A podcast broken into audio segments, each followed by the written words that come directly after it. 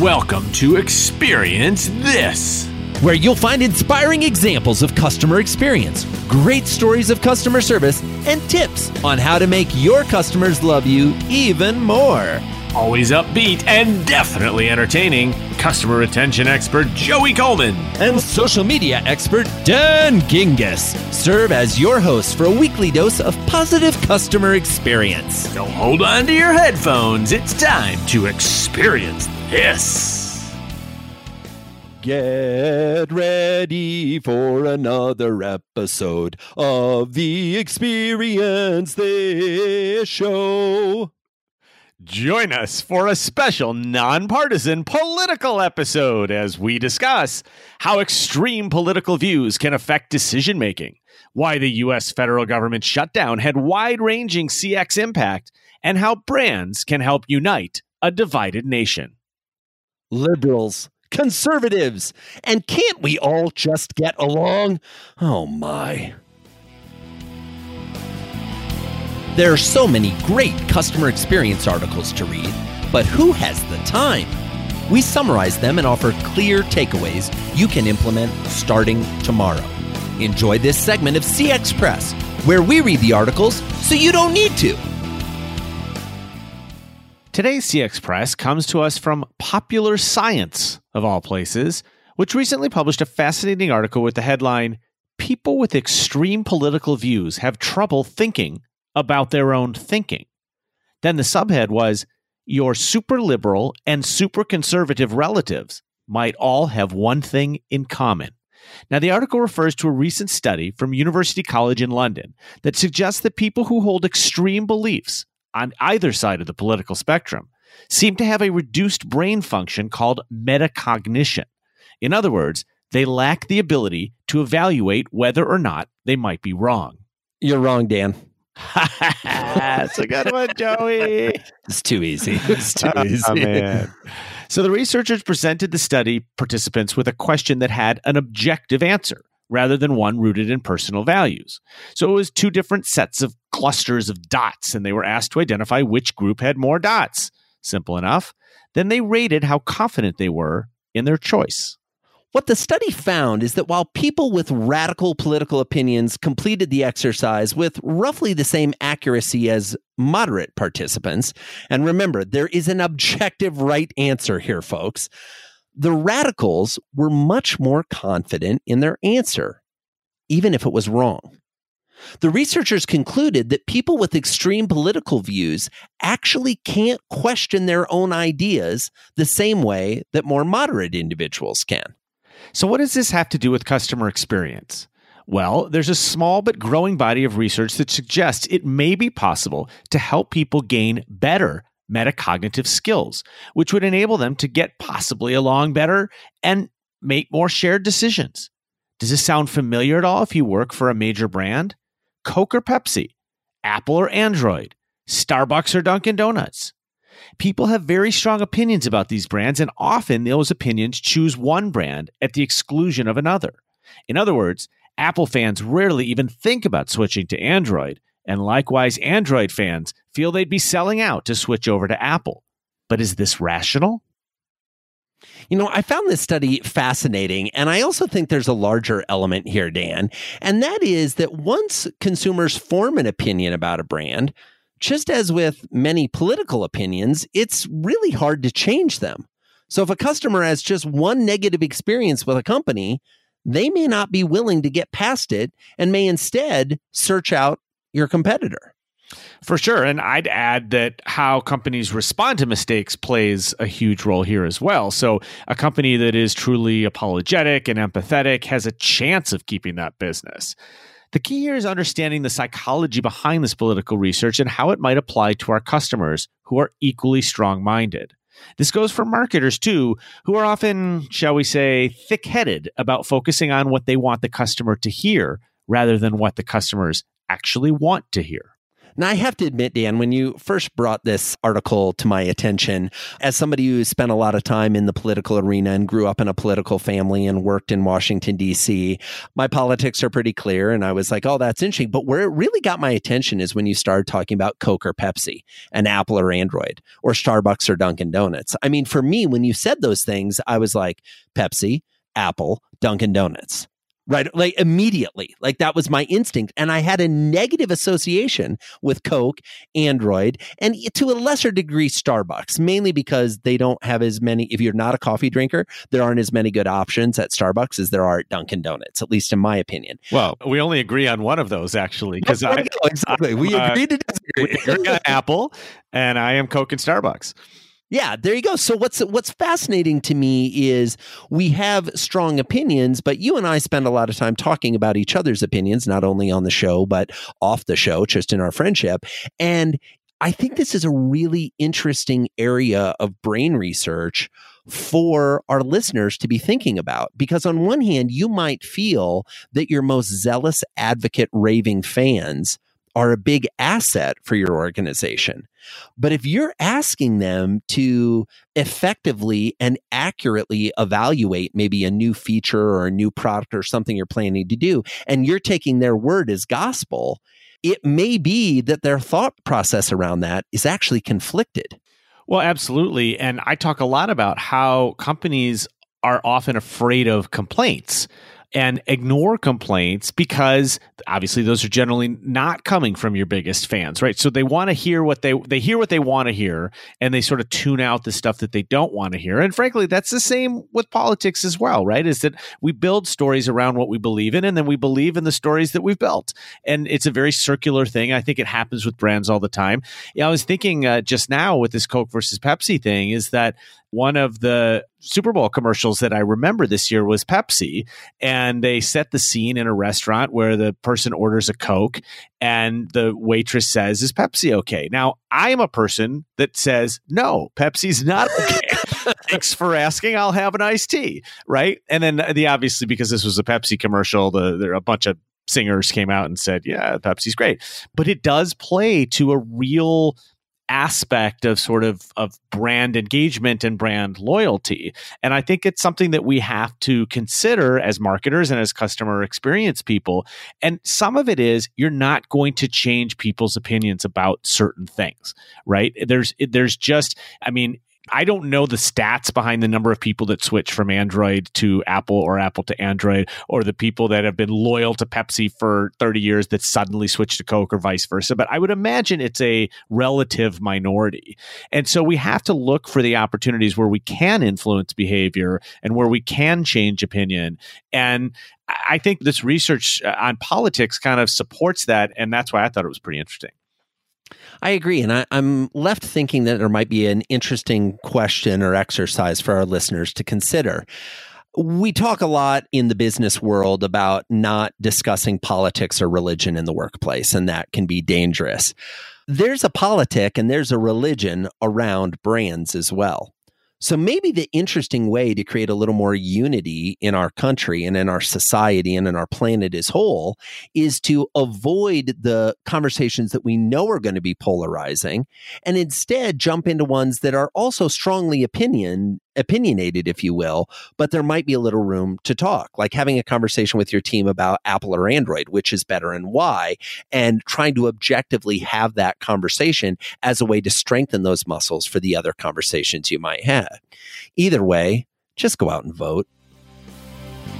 We love telling stories and sharing key insights you can implement or avoid based on our experiences. Can you believe that this just happened? Ladies and gentlemen, we don't usually discuss politics here on the Experience This show. And and we're not going to start now, right, Joey? all right, all right, fair enough, fair enough. But I'd like to have a discussion about something that could easily be seen as a discussion about politics. But I promise it isn't. If you're willing to stick with me, move through the subject matter and hear me out till the end. Okay, I'm a little nervous, but I'm going to give it a try because I trust you, Joey. I appreciate the trust and the vote of confidence, my friend. What I want to discuss is the recent shutdown of the U.S. federal government. And that's a wrap today, guys. We're done. See you next time. I, I, have a feeling that might get your attention. Okay, so here's the thing. Bear with me. I promise. Some of you, your blood pressure is already going up, but stick with me. I promise there's a silver lining here. So, for those of our listeners that don't live in the United States or maybe don't pay as much attention to uh, national politics as I do, allow me to explain. The U.S. federal government recently experienced a shutdown when members of the legislative branch and the executive branch couldn't agree on something. Now, a discussion of that something is surely important, but for the purposes of this segment of the Experience This show, I want to look past that to discuss the impact of the federal government employees that were caught in this shutdown and how third party businesses navigated the situation. Yeah, it was a little something, something, wasn't it? it was. It was. We're not getting into this. We're, we're, we're pushing through. We're pushing through. We're talking about the employee, the federal government employee experience. Not only was this recent shutdown the longest in U.S. federal government history, 35 days, but it impacted a significant number of people, approximately 800,000 employees. And when you add in their families, about 2.3 million Americans. Now, approximately 380,000 of those employees were furloughed, which means they were told they couldn't work and they were not paid. Another 420,000 were deemed essential, which meant that they needed to keep coming to work but weren't paid for the work they were doing. This was a tremendous impact as many employees were forced to rely on savings as well as the generosity and kindness of friends and relatives in order to make ends meet during the shutdown. While salaries of government employees can vary drastically, the average federal employee's weekly take home pay is about $500, according to a labor union for government employees. Now, we could have an entire conversation about how the employee experience affects the customer experience. And we could have another entire conversation about the government employee experience in general and specifically during the shutdown. Again, these are important and valuable and worthy points of discussion. But what we want to talk about here is how companies responded to the shutdown and the ways that it was impacting their customers. For example, I am a proud and longtime American Express credit card holder. Now, while I'm not a government employee, I noticed that during the shutdown, when I logged into my online credit card account, there was a message across the top of the Amex homepage that said, we're here to help our card members facing financial difficulties as a result of the U.S. government shutdown. If you need assistance, please reach out to our customer care professionals via the mobile app, chat, or call the number on the back of your card.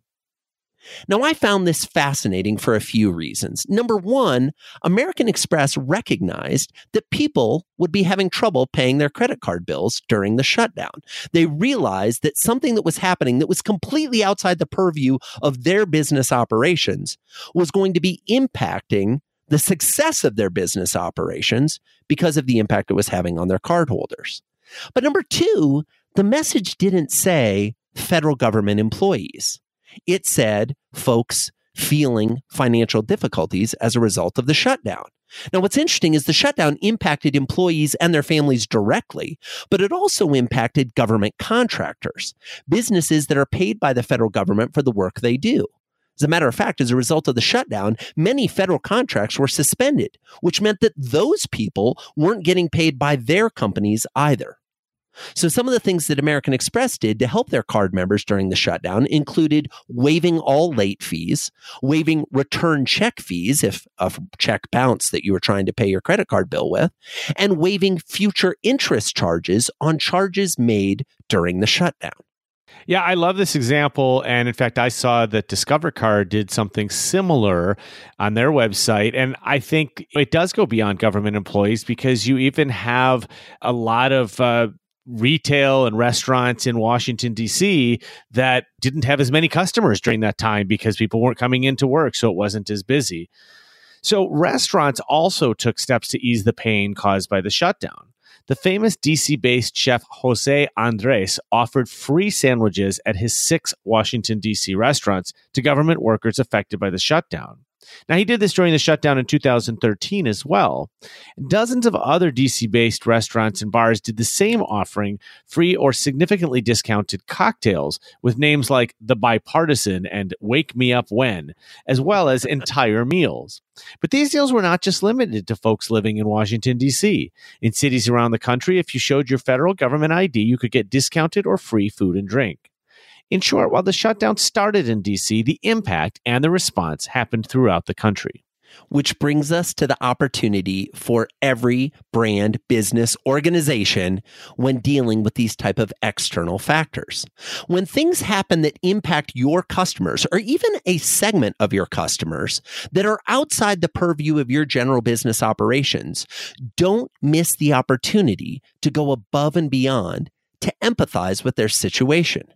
A generous act performed for a customer who's having a tough time is an act that will not soon be forgotten. And the loyalty that is created with your customers by acknowledging the tough times they're going through and being there for them is the kind of loyalty that every brand is striving to achieve.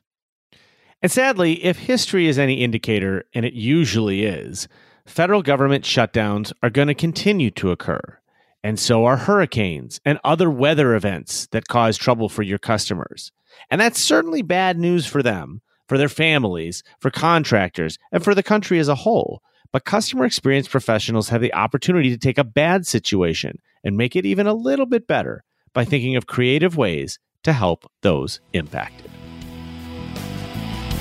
There are so many great customer experience articles to read, but who has the time? We summarize them and offer clear takeaways you can implement starting tomorrow. Enjoy this segment of CX Press, where we read the articles so you don't need to. We actually have two CX presses in today's episode. Is that presses or press I? I'm not sure. Would it be? We have several press I. This is one of those where I would just rewrite the sentence to say, we have a second CX press story for you today. But this comes in the form of a new study out this month by Sprout Social. The study, titled What Customers Want from Brands in a Divided Society, suggests that brands have the unique opportunity to mend a country that has become polarized politically. Now, the study looks at the United States, but its findings could easily be applied to other countries with similar political divisiveness. Brexit, anyone? Oh, don't even get them started, Dan. Don't even get them started. the study reveals that 72% of U.S. customers cite government and political leaders as playing a significant role in dividing society. But the interesting part is they are looking to brands to fix it. Interestingly, 85% of consumers who identify as liberal want brands to use social media to help individuals better connect with each other. And 72% of those who identify as conservative agree. Perhaps not surprisingly, moderates landed in the middle of the two, with 80% sharing the same belief. Wait a second. Did this study actually find that liberals, conservatives, and moderates agree on something? This is a study everyone in the country needs to read right now. You know, what's interesting is that's a healthy majority for each group. The study also found that while more than half of consumers, 55% to be exact, say social media is a cause for societal fractures, 91% still believe in social media's power to connect people.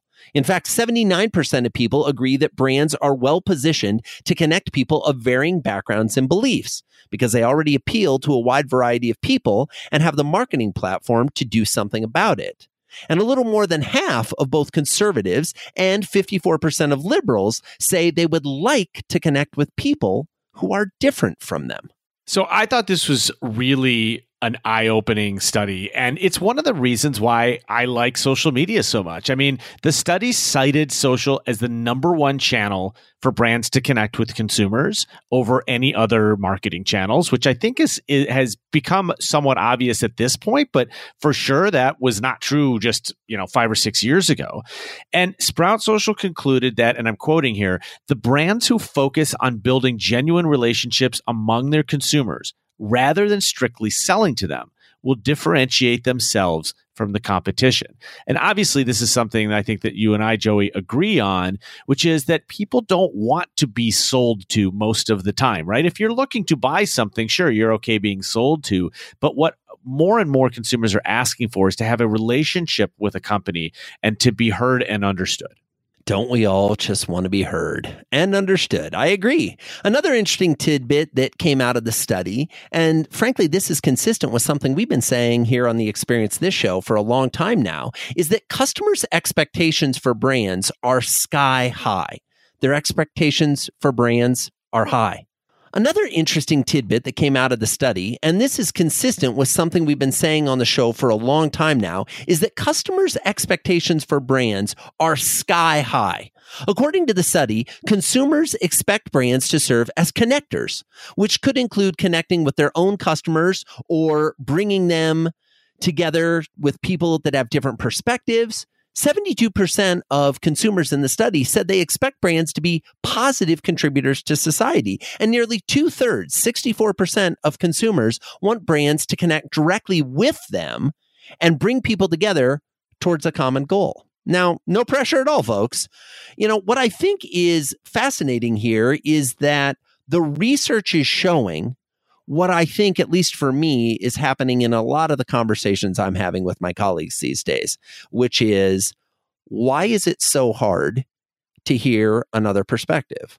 Why is it so hard to get along. And we do see more and more brands running ads in the Super Bowl, taking clear positions on major issues that can be seen as polarizing, but really aren't affecting their consumers. It's almost as if their consumers or their specific customers are kind of slowly but surely falling under the umbrella of the position that the brand is stating. Absolutely. And I you know I've seen other research that actually says that consumers want brands to take a stand on issues and political and social issues and that they respect them for doing so. Now, I think this can be a little bit dangerous because as we've noted, you know, the our society right now is somewhat polarized and so you kind of take the wrong stance and then, you know, you risk alienating some of your constituents or your your customers. But I think that it is important to for brands to realize that customers are looking for them to do that. And so the summary here is that, as we said before, customer expectations are continuing to be very high for companies. And it's not just in the product and service and experience that you provide, but it's in what you stand for and how you act and how you bring people together. We've talked, you've listened. Now it's time to act. There are many things you could do to take what you've learned in this episode and implement it, but at times that can feel overwhelming. Instead, why not just focus on three takeaways? Takeaway number one Are you aware of the potentially extreme beliefs of your customers and even your employees and how that might affect your customer experience? Make sure that you are considering all perspectives in your marketing and customer experience. Try to become more aware of your own biases and seek out people with different perspectives from your own. And make sure to respond to customer questions and complaints with appropriate empathy and understanding. Takeaway number two Are you making the most of negative situations that are not of your own doing, but are impacting your customers nonetheless? It may not be your fault, but it's your problem when your customers are going through a situation that impacts their ability to keep doing business with you or pay you in a timely fashion? What are you doing to make things easier on your customers? How can you adjust or amend your policies and procedures to acknowledge the challenges your customers are dealing with and in the process, really let them know that you care? Takeaway number three How can your company contribute to uniting the country? How does your company meet customers' expectations of serving as a connector between people of different backgrounds? How can you ensure that you are a positive contributors to society? Take a look at your social media presence and determine how you can leverage this public stage and large audience for more than just marketing. And those are the three takeaways for this episode. Don't forget to get your Take It to the Team worksheet at experiencethisshow.com episode 59. This is where we allow you to take our three takeaways from every episode and bring it back to the office to talk about it with your colleagues and to solve problems together in a united way.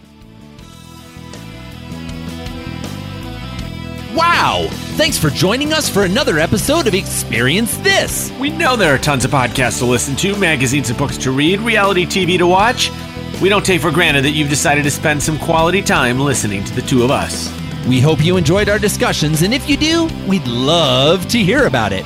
Come on over to experiencethisshow.com and let us know what segments you enjoyed, what new segments you'd like to hear. This show is all about experience, and we want you to be part of the Experience This show. Thanks again for your time, and we'll see you next week for more Experience This.